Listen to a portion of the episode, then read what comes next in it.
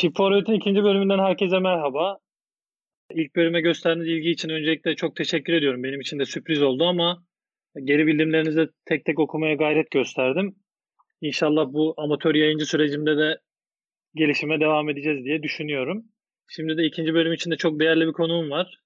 Sevgili Zirve Emre Özcan bizlerle birlikte. Abi hoş geldin. Hoş bulduk abi merhaba. Ee, ne diyorsun abi çift forvet ikilisinde uyumlu bir birbirimizi tamamlayan bir ikili olabilir miyiz yoksa biraz sıkıntı çeker miyiz? Abi oluruz ya. Biz seninle zaten böyle e, pandemi döneminde ufak bir e, iş yapmıştık. Ufak bir oyun oynamıştık seninle birlikte. Aynen. Senin kardeşin de vardı, Erman da vardı.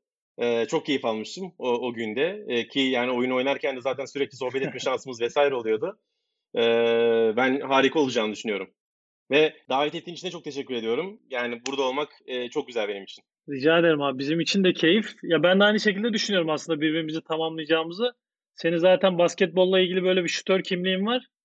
Ya futbolda bir şekilde entegre edersen zaten herhalde birbirimizi tamamlarız.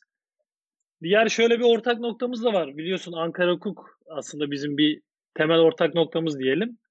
Buradaki diğer ortak nokta da hem Ankara Hukuk ortak nokta hem ondan vazgeçişimiz bir ortak nokta. İkimiz de sonuçta ben İstanbul'a yatay geçiş yaptım. Sen Ankara Hukuk'tan feragat edip farklı bir sektöre yöneldin. Normalde bir vazgeçiş süreci bir pişmanlık getirir abi ama bizim açımızdan çok böyle bir pişmanlık oluşturmadı diyebilir miyiz? Oradan giriş yapalım. Vallahi diyebiliriz abi ya. Ee, yani evet ben senin işte o e, iki yıl önce o iş sırasında daha doğrusu oyun oynama sürecinde e, öğrenmiştim. E, Ankara Hukuk okuduğunu şaşırmıştım ve hatta işte ondan sonra sen çok benzer olduğunu söyleyince hikayenin e, daha da böyle ilgimi çekmişti. Sonra hatta baktım ben sana yani internette de senin o sürecinle alakalı e, bilgi var aynı benim gibi e, benimle olduğu gibi. E, di, galiba diyebiliriz yani senin de çok güzel bir e, kariyerin var ve devam ediyor o kariyerin. E, benim de böyle biraz şansın yardımıyla e, kendimi farklı bir ortamda buldum.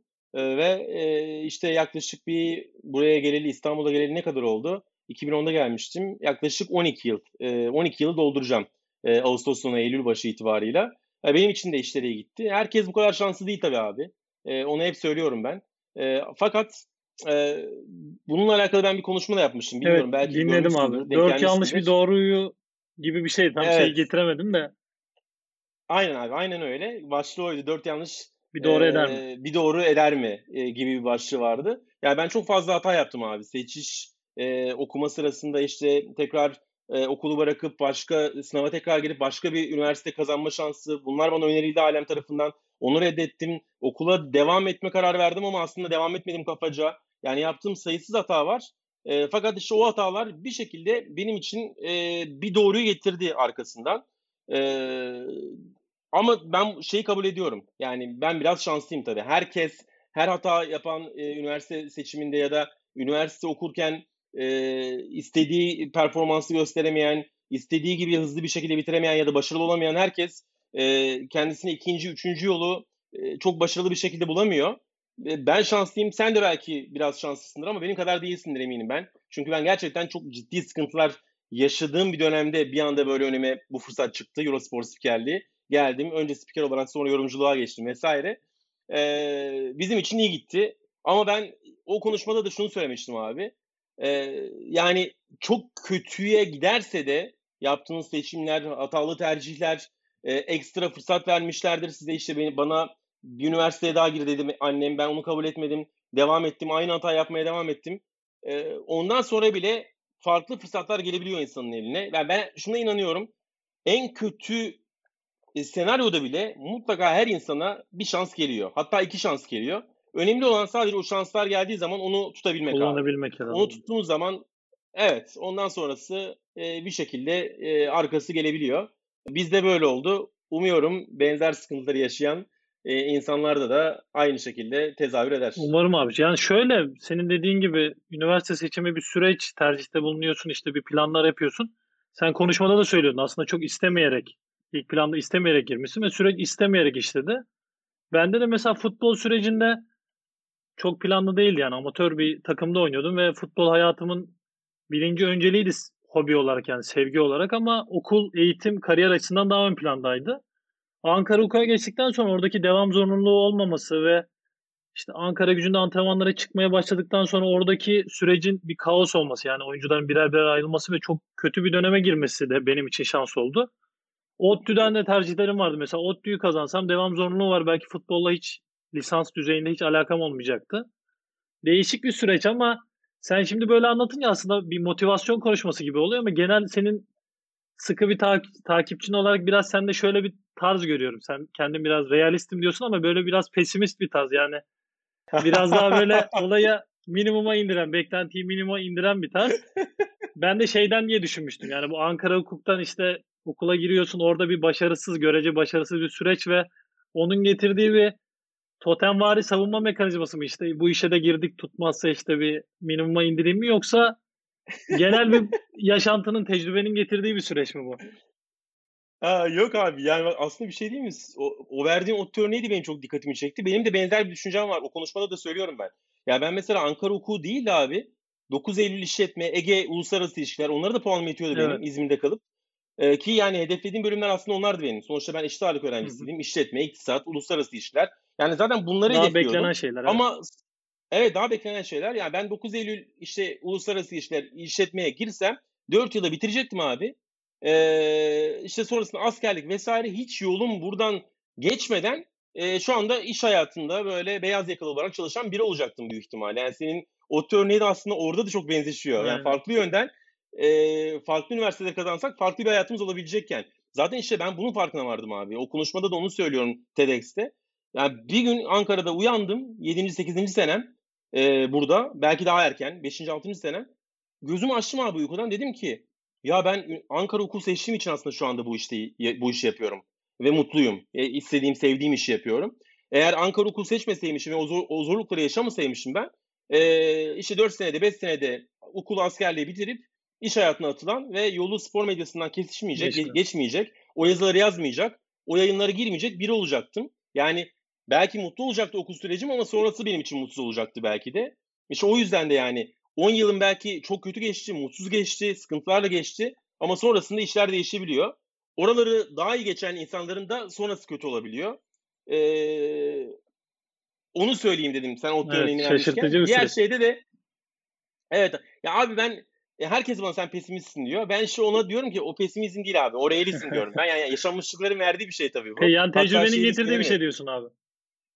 Evet. Yani 30 yıldır, 40 yıldır aynı şeyleri yaşayınca ister istemez bir genel bakış, bir ortalama bakışı oluyor insanın olaylara ya da olayların gerçekleşme ihtimaline dair. Ee, True Detective diye bir dizi var. Evet. Bilmiyorum izledin mi? İzledim abi. Ee, orada Raskol diye bir karakter var. Çok severim. Raskol daha ilk bölümde ya da ikinci bölümde ortağıyla Woody Harrelson'la arabaya binmişken işte giderken şeyi söyler, bir cümle söyler. Der ki yani e, insanlar bana pesimist der ama ben bunu realizm olarak görüyorum Evet, der. Yani Paylaşmışlığım tam vardı böyle görmüştüm. aynen 200 sene boyunca e, ya da 5 sene boyunca hep insanlara söylediğim şeyi o karakterden duyunca da çok hoşuma gitmişti ve benim için daha farklı bir dizi haline gelmişti. Ya anlıyorum insanlara sen pesimistsin dedikleri için ama genellikle de abi e, benim dediğim gibi oluyor Doğru. e, işler. Biraz şöyle abi e, beklent yani ülkeden dolayı mı tam kestiremiyorum. Ülkenin de biraz böyle gittiği süreç de insanları böyle kaygı düzeyini arttırdığı için ister istemez herkes böyle her an her şeye hazır, beklentiyi düşürmüş hale de girebiliyor yani. O yüzden de anlayabiliyorum. Çok böyle kötü bir durum olarak da değerlendirmiyorum yani. Pesimist diyenler de o açıdan bakıyor da olabilir. Yani çok böyle kötü bir durum değil bence benim gözümde. Ya insanların da haklı olduğu yer vardır abi. Ben şu anda şey yapıyorum biraz. Yani ben de bazen hakikaten e, cılkını çıkarıyorum muhtemelen bazı olaylarda, bazı hadiselerde. Özellikle de böyle bazen e, uca gittiğim falan oluyor. E, oralarda da tabii insanların doğal tepkileri geliyor Senin vesaire. mah- mahvoldukların bu- meşhur abi. Mahvolduk bittik. abi sen bayağı biliyorsun ya. Abi ben sıkı takipçiyim o yüzden aşinayım duruma yani. Ama şöyle bir şey de devam Çok edelim abi. Şimdi pesimist dedik ama bir şans sonuçta yeniden doğdu dediğin gibi ve bu şansı kullanabilmek mesele. Eurosport bu kapıyı açtı. Eurosport gerçeğinden gidersek, Eurosport ekolünden gelen insanların da böyle bir çok birden fa- farklı branşlarda bir hakimiyet söz konusu. Spor göz, sporu göz önüne alırsak eğer, yani sporda mesela bir alanda uzmanlaşma dediğimiz zaman öyle bir uzmanlaşma mümkün mü yoksa ya sporu biliyorsun ama uzmanlaşma için içinde olmak gerekir mi yani? Bir zorunluluk mu aslında bu işin getirdiği bir zorunluluk mu yoksa keyiften artık takip ede ede bir uzmanlık mı oluşuyor? Eee, abi aslında ikisi de ama mutlaka herkesin bir uzmanlığı olması gerekiyor. Yani ben Eurosport ekolünden Hı geldiğim hı. için Eurosport'a girmemde de benim bir uzmanlığım etkiliydi abi. Şimdi Eurosport'ta eee, benim kapıdan girdikten sonra ilk konuşmalarından birinde Bağış abi bana şey demişti. Yani burada futbol, basketbol hiçbir şey. Yani nothing. Hiçbir anlamı yok burada. Burada futbol ve basketbolu çıkar. Diğer yerlerde varsan burada olabilirsin. Ya da olabilir insanlar demişti. Benim de Eurosport'a girmemi sağlayan şey snooker. Snooker evet. Eee, yani ben futbola çok ilgiliydim. Basketbola da ilgiliydim. Onu da söyleyebilirim. İşte basketbolculuk geçmişim var. Eee, İzmir'deyken küçük yaşlı e, takımlarda, yıldız takımlarda, genç takımlarda uzun süre oynadım ve çok seviyordum basketbol oynamayı. Benim için çok önemliydi ve takip de ederdim gerçekten. Eee, ama yani çok uzman olabilecek kadar eee, kesinlikle değil. Fakat snooker işte özellikle Ankara'ya gittikten sonra üniversite hayatı için eee kablolu TV ile tanıştım ben. İzmir'de bizde kablolu TV yoktu. Ablamın evinde kablolu TV vardı. Orada Eurosport vardı. Eurosport izlemeye başladım. Bir anda snooker ilgimi çekti. İzleye izleye, izleye izleye sonra okuya okuya internet üzerinden böyle bir ilgi alanı ortaya çıktı ve yani snooker ilgim olmasa benim Eurosport'a girme şansım yoktu abi. O yüzden branşlaşma önemli. Eğer Eurosport ekolünden bahsediyorsak, eğer spor spikerliğinden ya da spor genel yorumculuğundan bahsediyorsak hı. branşlaşma kesinlikle önemli. Eurosport'ta da herkesin branşlaştığı alanlar vardır. Yani bende snooker vardı, futbol vardı. Erman'da futbol tenis vardı. Yazıcıoğlu, Emre Yazıcıoğlu kanalım bence Üst son segment. 15 yılda en önemli en önemli spikeri. seviye evet. Bunu net bir şekilde söyleyebilirim. Eee, tenis, snooker, yüzme, atletizm hepsinde çok çok iyidir Emre Yazıcıoğlu. E Caner Er'de bir bisiklet var Tabii. e, elinde. Herkesin uzman olduğu en azından bir tane dal var abi. Burada ama abi zorunluluğu getiren yani uzmanlık gerekiyor ama bu zorunluluk aslında insanların keyif almasından da kaynaklı. Yani snooker'ı sen keyif almasan herhalde ben bu alanda uzmanlaşayım da Eurosport'ta bir şey iş edineyim diye düşünmemişsindir diye tahmin ediyorum. Tabii ki hiç yani ben dediğim gibi 2000 yılında ben e, Ankara'ya e, taşındım üniversite nedeniyle. 2000 yılında ben bir anda snooker'ı izlemeye başladım. Aynen. Ve işte e, blogda yazmaya başlamıştım ilk olarak snooker. Yani üretim, medya, blog yazarlığı vesaire. İlk yazım 2007'de snooker üzerine. Yani öncesinde bir 6-7 yıllık Bir hazırlık süreci var. çok izleme. Evet.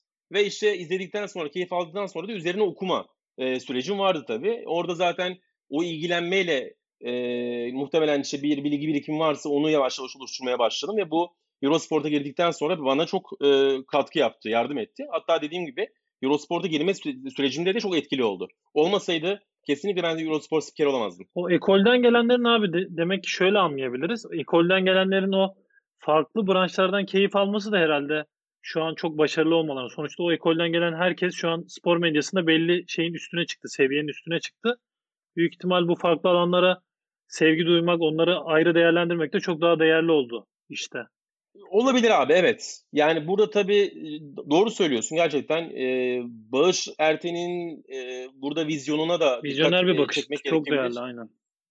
Hem öyle abi hem de gerçekten yani çok fazla insan geliyordu önüne ama Bağış abi işte ince eleyip sık dokuyarak e, insanlara yani Eurosport'un kapısından girecek insanlara karar veriyordu. E, kafasında birden çok parametre vardı ve o parametreler muhtemelen çok mantıklı şeyler ki e, içer yani bir şekilde o kapıdan içeri giren herkes bir şekilde yine kendisine sonrasında bir spor medyası kariyeri e, elde etti. Burada Bağış abinin seçerken işte o ölçme, değerlendirme e, kısmı da bence çok önemli ve değerli.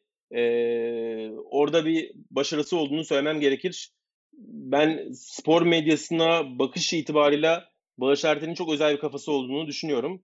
Hala da bir şekilde onu zaten gösteriyor. Çok ileri görüşlü davranmış. Bu uzmanlaşma konusundan devam edersek abi şimdi esas senin diğer uzman olduğun konuya futbola bir bakış atalım istiyorum. Burada da mesela işte analiz çok ön plana çıktı futbolda özellikle son gelişen sektör olarak değerlendirirsek analizcilerin de olayda söz sahibi olduğu bir kısım var.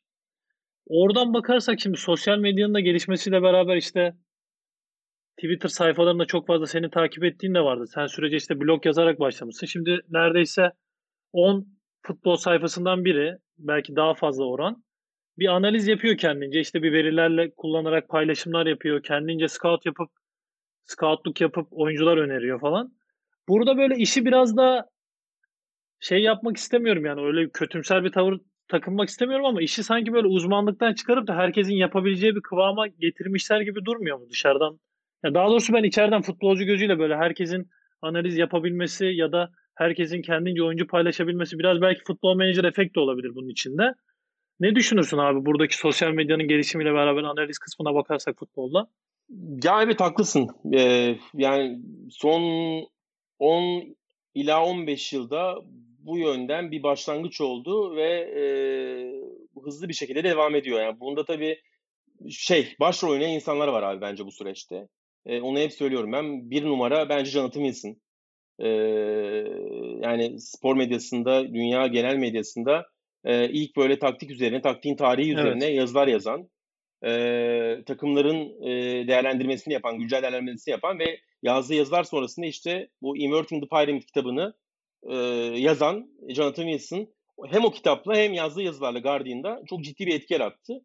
Onu takip eden Michael Cox geldi. E, Michael Cox da bence yani başlatan Jonathan Wilson, yaygınlaştıran da Michael Cox oldu diye düşünüyorum. Ben bu iki kişiyi ayırıyorum. Bu iki e, spor medyası insanını. E, ondan sonra da e, daha fazla insanlar ilgi göstermeye başladı. Tabii bunda çeşitli faktörler var abi. Birinci faktör e, son 10 yılda, son 15 yılda maçlara çok daha fazla hakim olmaya başladık. Yani istediğimiz her maçı e, izleme şansına sahibiz, ulaşma şansına sahibiz. Bunun yanında yine son 10 yılda futbol istatistikleri, dataları çok hızlı bir şekilde yayılmaya başladı. Sosyal medyanın yardımı, Twitter'da bu istatistikleri paylaşanlar, yazılarda farklı istatistikleri kullananlar ve insanlara sunanlar e, bir anda böyle bir e, havuz ortaya çıkardı ve sonrasında da insanlar bundan keyif almaya başladı diye düşünüyorum ben. E, saha içinde olanlara daha fazla ilgilenmeye başladılar. Benim için de böyle oldu biraz. Yani ben bundan 15 yıl önce de hatta 2000'li yılların başında da abi çok daha basit, böyle primitif, e, en temel şekilde yine taktiklere, işte 3-5-2'lere, 4-4-2'lere odaklanmaya çalışan biriydim. Ama o zaman elimde tabii araç gereç çok azdı. Bu kadar data E, da ve yoktu. e, hiçbir şey yoktu. İzlediklerim kadarıyla, izlediklerim ve işte öğrendiklerim e, üzerinden ben bir şeyler yazıyordum e, çeşitli yerlerde, mecralarda. E, ama maç, her maça ulaşabilme, her istatistiğe, dataya ulaşabilme ve işte özellikle bu öncü insanların yazdığı yazılar itibariyle farklı tarzların ortaya çıkması, e, herkesin o tarzlar içerisinde kendi tarzını yaratması, bende de öyle bir şey ortaya çıkardı. Söylediğin şeye katılıyorum. E, çok fazla insan var bunu yapmaya çalışan. Ama şöyle bakıyorum abi ben. Yani futbolun farklı dallarını da konuşmaya çalışan çok fazla insan var. İşte kalitelisi var, kalitesizi var. Hiç yapamayanı var. İnsanlar bir şekilde bir süzgeçten geçiriyor. Elekten eliyor. e, Kaliteli olduğunu düşünen, düşündüğü insanları takip etmeye başlıyor.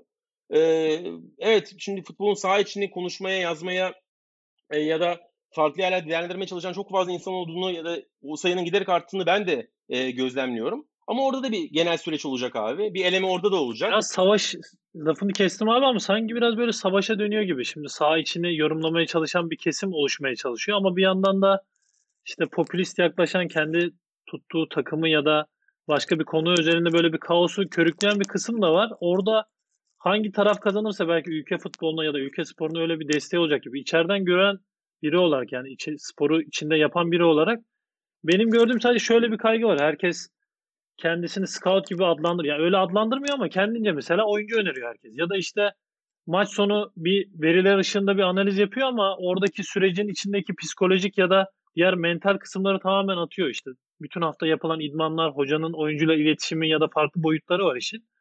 Tabii ki araştırıp işte kendince güncellemek ve olayı takip etmek, kendini de güncellemek çok değerli ama biraz sanki böyle işin psikolojik ve mental boyutu dışarıda kalıyor gibi ya da iletişim boyutu dışarıda kalıyor gibi genel değerlendirmede. E, bu- buna da katılıyorum. Hatta yani ben bundan bir 6-7 ay önce futbol analizi üzerinde bir Tardini Büfe'de e, bir 7-8 dakika konuşmuştum. Orada şu örneği vermiştim abi.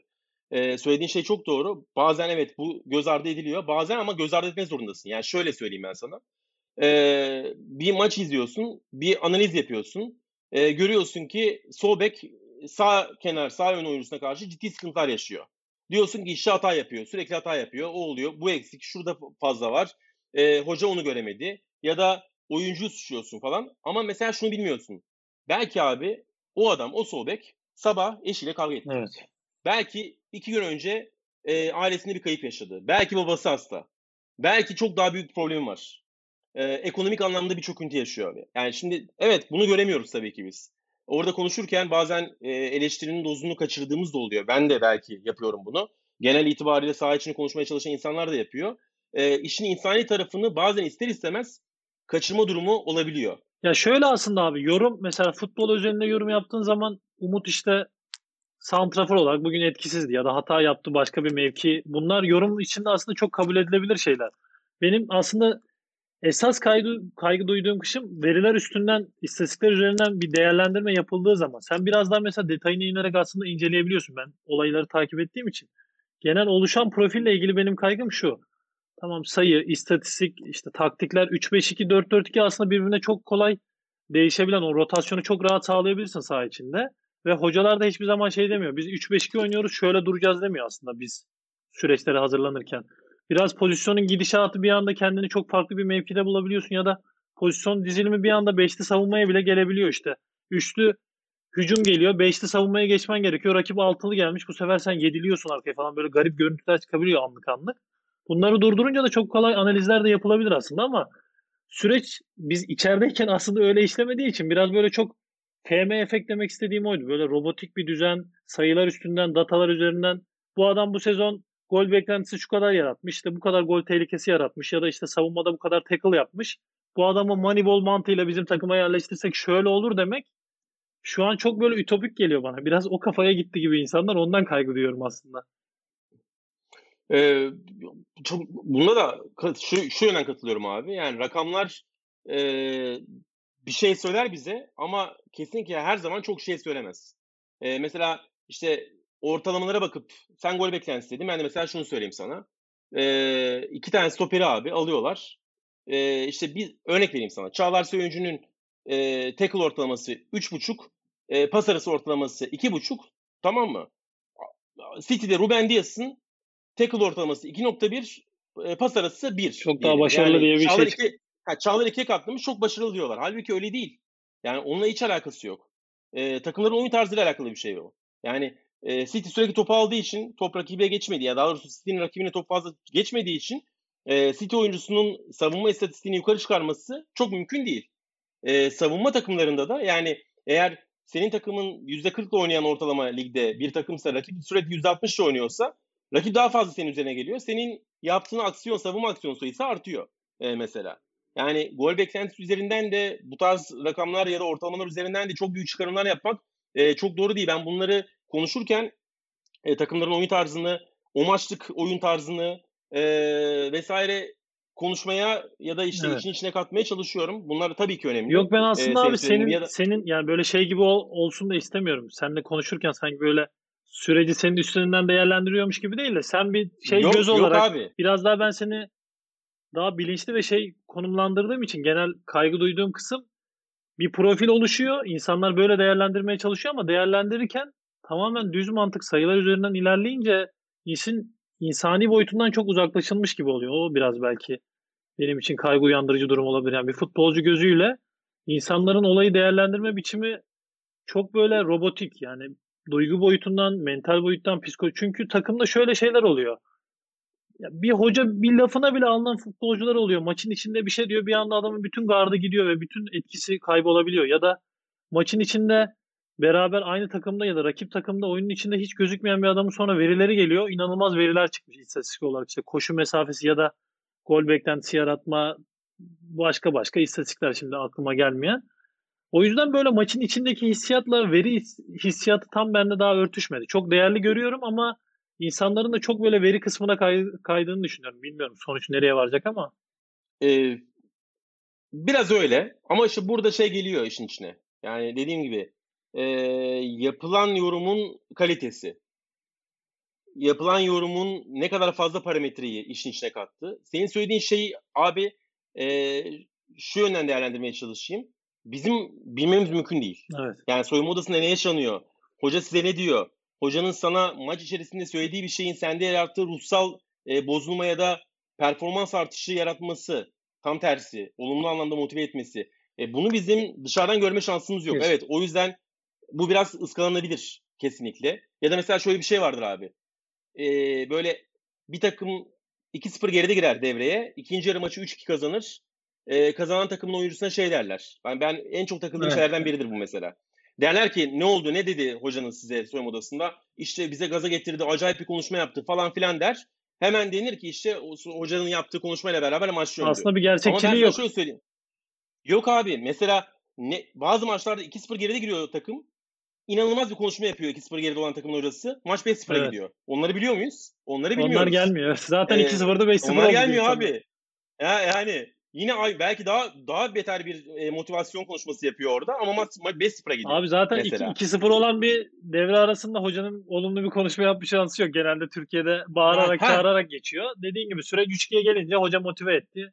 Dönmeyince zaten Motive etti. Aynen. Ama 2-0'dan 4-0'a giden maçlarda hiç bilmiyoruz biz. Tabii oraya gelmiyor. olduğunu. Peki abi bu süreç üzerinden gidersek veriler üzerinden işte belli top oyuncular geliyor. İşte ligin şu anlamda istatistik lideri, bu anlamda istatistik lideri farklı farklı verilerle değerlendiriyorlar. Onun sonucunda da belli bir iyi oyuncu prototipi oluşuyor farklı mevkilerde. Senin için tanımlayabileceğin bir iyi futbolcu tanımı var mı yani? Mevkisel olarak da değil, genel olarak bir futbolcu için bu iyi futbolcu demen için belli kriterlerin var mı yoksa olayın şeyine göre mi değerlendiriyorsun, durumuna göre mi? Abi tabii var. Ee, ama elbette durumuna göre değerlendirme durum şey, e, kısmı da ortaya çıkabiliyor. Yani e, ben biraz daha böyle topa sahip olma takımlarını, topa sahip olma hocalarını e, ve onların oynattığı oyunları biraz e, daha keyif alarak izliyorum. Daha çok e, dikkat ediyorum. Çünkü futbol anlamında en geliştirici şeylerin onlar olduğunu düşünüyorum ben. Ya ben hep söylerim. E, ben e, Napoli'de Sarri'nin 3 sezon boyunca her maçını izledim. Evet. Yani 38 çarpı 3 114 maç olması lazım. 114 maçın tamamını izledim. Hatta bazılarını tekrar tekrar izledim. Ve mesela bana futbolu, benim futbolu öğrenmemde ya da futbol algımının gelişmesinde Sarri'nin o Napoli'sinin çok büyük payı vardır. Guardiola'nın bütün bakı takımlarının benzer payları var. Şimdi ben onları biraz daha temel aldığım için, onlar biraz daha dikkatli izlediğim için e, topu temel alan oyuncular benim için biraz daha ön plana çıkıyor. Şöyle söyleyeyim, ya pas kalitesi falan çok önemlidir ama ben mesela futbolcuda ilk şeye bakarım abi. E, çok değerli olduğunu düşünürüm o özelliğin. İlk dokunuş. Evet, de söylemiştin daha önce de dinlemiştim bunu. Yani ilk dokunuşun e, çok temel ve çok önemli bir e, data olduğunu ya da işte özellik olduğunu düşünüyorum. Genellikle ilk dokunuşu mükemmel olan oyuncularla beraber pas kalitesi de geliyor abi. Kesinlikle. Ama her pas kalitesi iyi olan oyuncunun e, ilk dokunuşu iyi olmuyor. E, o çok daha kapsayıcı bir şey bence. E, ilk dokunuş varsa, pas kalitesi de varsa biraz da zaten yaratıcılık falan işin içine girince birçok şeyi halletmiş oluyorsun. Ama tabii bunun arkasında top rakipteyken ne yapıyorsun? Yani pres oyununda takımı destekleyebiliyor musun? Tempon var mı? Fiziğin var mı? Çok önemlidir yani. Mesela Selçuk abi, Selçuk İnan çok beğendiğim bir oyuncudur. Mükemmel bir ilk dokunuş ve mükemmel bir pas kalitesi. Ama hiçbir zaman çok tempolu bir oyuncu olmadı mesela Selçuk. Evet. Özellikle şu günümüzdeki dönemi baz alırsak herhalde fiziksel kalitesi olmayan bir oyuncunun zaten iyi futbolcu denmesi çok mümkün gözükmüyor. Yani en klas dediğin Bernardo Silva örneğinden gidelim. Adamın koşu mesafeleri, sprint mesafeleri, patlayıcı İnanılmaz. ya teknik kısmını geçtim. işin fiziksel kısmında da çok ötede bir boyuta gitti futbol. O yüzden dediğin gibi fiziksel kısmını zaten göz ardı edip iyi futbolcu tanıma herhalde mümkün olmaz. Ee, kesinlikle öyle. Yani mesela işte Selçuk diyordum abi. Selçuk'un deparı yok mesela. Yani Selçuk İnan deyince aklına bir depar geliyor mu mesela senin? Çok e, Daha 30 dar alanda oynar. 25 metrede hiç yani böyle orta mesafe şiddetli koşusu bile olmayan bir oyuncu neredeyse. Bu bir eksik abi. İşte o eksik olunca da bir şekilde e, 30'dan sonra 31'den sonra çok hızlı Süreç uzamıyor, Mesela Selçuk muhtemelen bununla alakalı. E, ama çok değerli bir oyuncuydu ve yani öyle 3-4 sezonu var ki o 3-4 sezonda mesela ligi bizim ligi domine etti. Tek başına domine ettiği dönemler bile oldu. E, farklı durumlarda farklı şeylere bakıyorum ama ilk dokunuşu ben ayırırım. E, benim için şeyler çok önemli. Bak şimdi sen buradasın diye seninle konuşuyorum diye söylemeyeceğim ama ben böyle e, bağlantı oyunu olan, sı- kaleye sırtı dönük topu alıp dağıtabilen, bir pas istasyonu olabilen e, santrforları çok seviyorum. Sen de bence Eski bunun stil. e, Türk oyuncular Biraz içerisinde eski çok stil iyi örneklerinden eski stil abi. gözüküyor ya abi o biraz o da kanayan bir yaram benim. Evet biraz şey gözüküyor ya işte o dönem kalmadı artık. Guardiola'nın o kadar sevip takip etmeme rağmen bize negatif etkisi oldu biraz santraforlar anlamında. İşte şimdi Klopp da biraz santraforsuzluğa doğru döndü. Çok üstteki hocalar biraz o tarz oyuncular deneyince bu sefer şey gibi oluyor. Yani şimdi dönem değişti artık santraforlar öyle santraforlara ihtiyaç yok gibi oluyor ama bu size meselesi değil aslında. Dediğin gibi bağlantı oyunu hala yaratıcılık anlamında oyunu kurabilmek anlamında en değerli iş bence de. Öyle ama bak yani Guardiola dedin, Klopp dedin, Guardiola Erling Haaland'ı almak zorunda kaldı. E, şey e, Jurgen Klopp da Harry Kane'i istiyor. Evet. Ya da Darwin Nunez'i istiyor mesela. Santrafor ihtiyacı yani doğuyor. Bir, nokta, bir noktada doğuyor. Ee, ben böyle sırtı dönük oyun olan 9 numaraları da çok severim. Ki yani sen sadece ondan ibaret bir oyuncu da değilsin abi. Yani Ya şöyle abi ben bu süreçle de ilgili mesela konu açılmışken oyuncular üzerinde yapılan sınırlamalar, işte tanımlamalar bu oyuncu işte regista rolünü, rolünü çok iyi oynar. Bu oyuncu işte pivot santrafor rolünü çok iyi oynar. Bu oyuncu ne bileyim kanat forvet. İnsanlar yine o tanımlamalar üzerinden oyunculara yine bir roller biçiyor ve bu adam işte kanat oyuncusu kanat forvet oynuyor içe kat eder gibi. Sanki kafasında sadece öyle bir şey olmuş. Diğer kanada sanki gidemez. Ya da ne bileyim sahte forvet oynayan oyuncu sırtı dönük oyunu oynayamaz. Derine düşüyor. işte başka rolleri yapamaz. Kafayla gol atamaz. Böyle sınırlamalar da aslında oyuncular üstünde bir cam tavan değil mi? Ben santrafor olarak evet birinci önceliğim işte takıma bağlantı oyunu olmak ve takımın öne gitmesine yardımcı olmak ama aynı zamanda kenara deplese koşu yapabiliyorum. Ne bileyim farklı özelliklerimi kullanabiliyorum ama burada bu adam işte pivot santrafor şunları yapar. Bu adam işte sahte forvet bunları yapar gibi böyle tanımlamalar yorucu değil mi ya? Çok böyle insan dışı gibi geliyor bana o da. Ee, yani ya ben de aslında e, çeşitli yönlerden bazı oyuncuları sınıflandırıyorum. Tanımlıyorsun. Yani, yani mesela diyorsun bir oyuncu iki, ikili, ikili orta sahada daha iyi oynuyor. Üçlü de yapamıyor. Evet, ya da ben aslında aynen. futbolcu gözüyle çok bana şey olarak gerçekçi gelmiyor. Performans olarak değerlendiriyorsun sen ama ben işte kendi takım arkadaşlarım orta sahalar üzerinden değerlendiriyorum. Ben hoca gözüyle ilk bakacağım şey herhalde bunu tabii ki biraz iletişimle anlayabilirsin ya da oyuncuyu takip ederek pozisyon bilgisi ve idrak kapasitesi yüksek oyuncu benim gözümde herhalde iyi futbolcu olurdu. Hoca olsam öyle düşünürdüm. Çünkü anlattıklarını anlayabilen ve pozisyonu kavrayabilen oyuncu mevkisi değişse de bence bir şekilde doğru performansı veriyor diye düşünüyorum. Nacizane. Şimdi senden dinleyebilirim abi lafı araya girdim.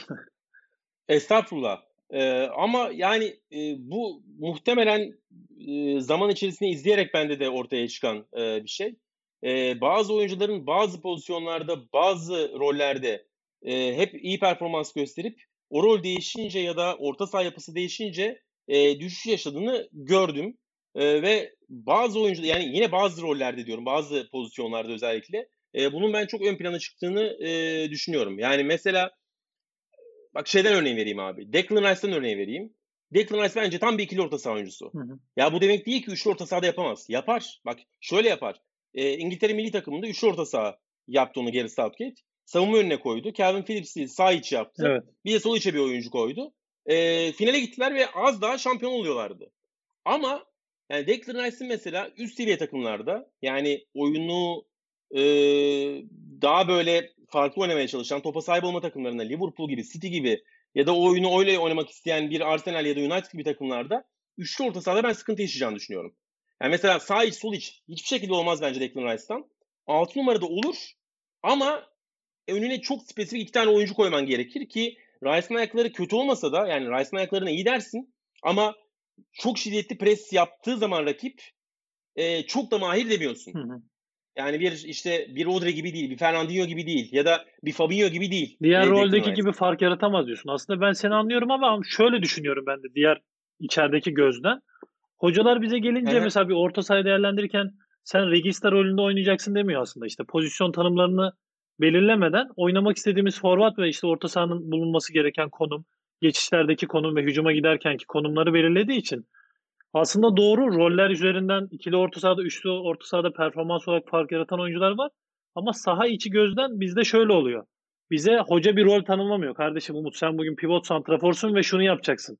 Senin dediğini ben anlıyorum zaten. Bu kısım kesinlikle doğru. Ama insanların kafasında oluşan şey sen bu olayı anlattığın zaman yani en azından genel kanı ha bu adam pivot santrafor abi işte ne bileyim kontra atak Umut'un olduğu takım işte oynayamaz. İşte Declan Rice'ın olduğu takım topa sahip ebediyen olamaz. Ya da ne bileyim Van Bissaka'nın olduğu takım sağ bekten hücum asla yapamaz. Belki verimlilik az olabilir ama adama o rolü tanımadığında adam aslında onu yapıyor. Şimdi tam oraya geliyordum. Bak e, şey dedin ya abi. Regista dedin, Piyol Santifor dedin. Ben de hocaların bunları söylemediğini düşünüyorum. Hoca sana niye regista desin abi? Hoca oyuncunun aklını karıştırmaz. Ama e, şu, şu yönden bizim e, ya da işte spor yorumcularının ya da spor yazarlarının ya da işte oyunu konuşmaya çalışan insanların e, regista demesine şu yönden tepki göstermemek gerektiğini düşünüyorum ben. E, buna e, senin dışında tepki gösteren antrenörler de gördüm. Ama onlara hep ben şunu söyledim. Bizim insanlara anlatabilmemiz için o terimleri kullanmamız gerekiyor. Yani aynen o rolleri bir şeyin içine kalıpla, kalıplaştırmamız ve insanlara anlatırken daha açıklayıcı olmak için onları söylememiz gerekiyor. Yoksa kesinlikle evet bir savunma yönü oyun kurucusuna registe demez, sen registe oynayacaksın demez muhtemelen e, teknik adamlar. Bazıları diyordur ama belki de. Yani bak herkes için de bunu söylemiyorum. Diyene Mesela şahit çünkü olmadım abi Guard- ama belki de diyordur dediğin gibi. ama mesela Guardiola basın toplantısında sahte 9 diyor abi Evet. oynattığı oyuncuya. Burada da şey de olabilir abi. İşte basın toplantısında da aynı mantık işte. Hocalar da artık bu kelimeler kullanıldığı için geçiş hücumu da mesela son 10 seneye kadar yoktu aslında bizim literatürümüzde kullanılan bir şeydi. Bir anda bir geçiş hücumu olayı hı. açıklamak için kullanılan bir terim oldu. Bunlar aslında aktarabilmek için kötü değil. Genel kanı şeye dönünce bu adam pivot santrafor, bu adam regista, bu adam işte çakılı stoper. Yani aslında öyle bir kavram yok. Takım öne çıktığı zaman stoper çıkıyor. Öne çıktığı zaman arkasında bir defekt oluşturuyordur. Bu ayrı bir mevzu ama bu adam abi çakılı stoper. Sadece yerleşik savunmada oynar. Yer, sadece yerleşik savunma oynayan bir takım yok ki. Karşılaştığın konuma göre hepsi değişiyor yani. Bütün pozisyonlarda değişebiliyor. Sadece demek istediğim şey e, genel insanlarda oluşan kanı öyle. Yoksa aktarabilmek için tabii ki belli tanımlamalar yapmak zorundayız. Ya da duyguları aktarabilmek için de net olarak hissettiğimiz şeyleri insanlara geçiremeyiz ama mutluyken mutlu diye bir kanım, tanım konulmuş. İşte abi şu an mutluyum, stresliyim, gerginim gibi tanımlanan duyguları kullanıyoruz ama hepsinin aslında farklı boyutları da var içinde. Ama mesela şöyle söyleyeyim sana abi. Çakıl stoperden gittiğin için söyleyeyim. Ee, ben de mesela ona katılıyorum. Her stoper kalesinden, kendi kalesinden 40-45 metre uzakta oynayamaz abi. Oynayamıyor Mesela zaten ama oynamak zorunda abi. Yani öyle bir şey yok. Çakılı Ha tamam. Ben onu demek istiyorum. Yoksa şey adamın defekti tabii ki ortaya çıkıyor. Çok öne çıktığı zaman benim de oynadığım takım arkadaşlarım oldu. Takım biraz öne çıksın. Arkaya vurulan her topun tehlike olma ihtimali yüksek. Ama demek istediğim Şimdi- şey çakılı stoperi koyunca FM'de işte yeşil kutucuk da olmadı. Abi ben bunu çıkarayım o zaman. Yani maçın içinde mecbur öne gittiğin anlar da oluyor. Futbol öyle bir oyun demek değil yani onu anlatmaya çalışıyorum. Yoksa dediğin gibi çok fazla defekt evet. oluşturuyor.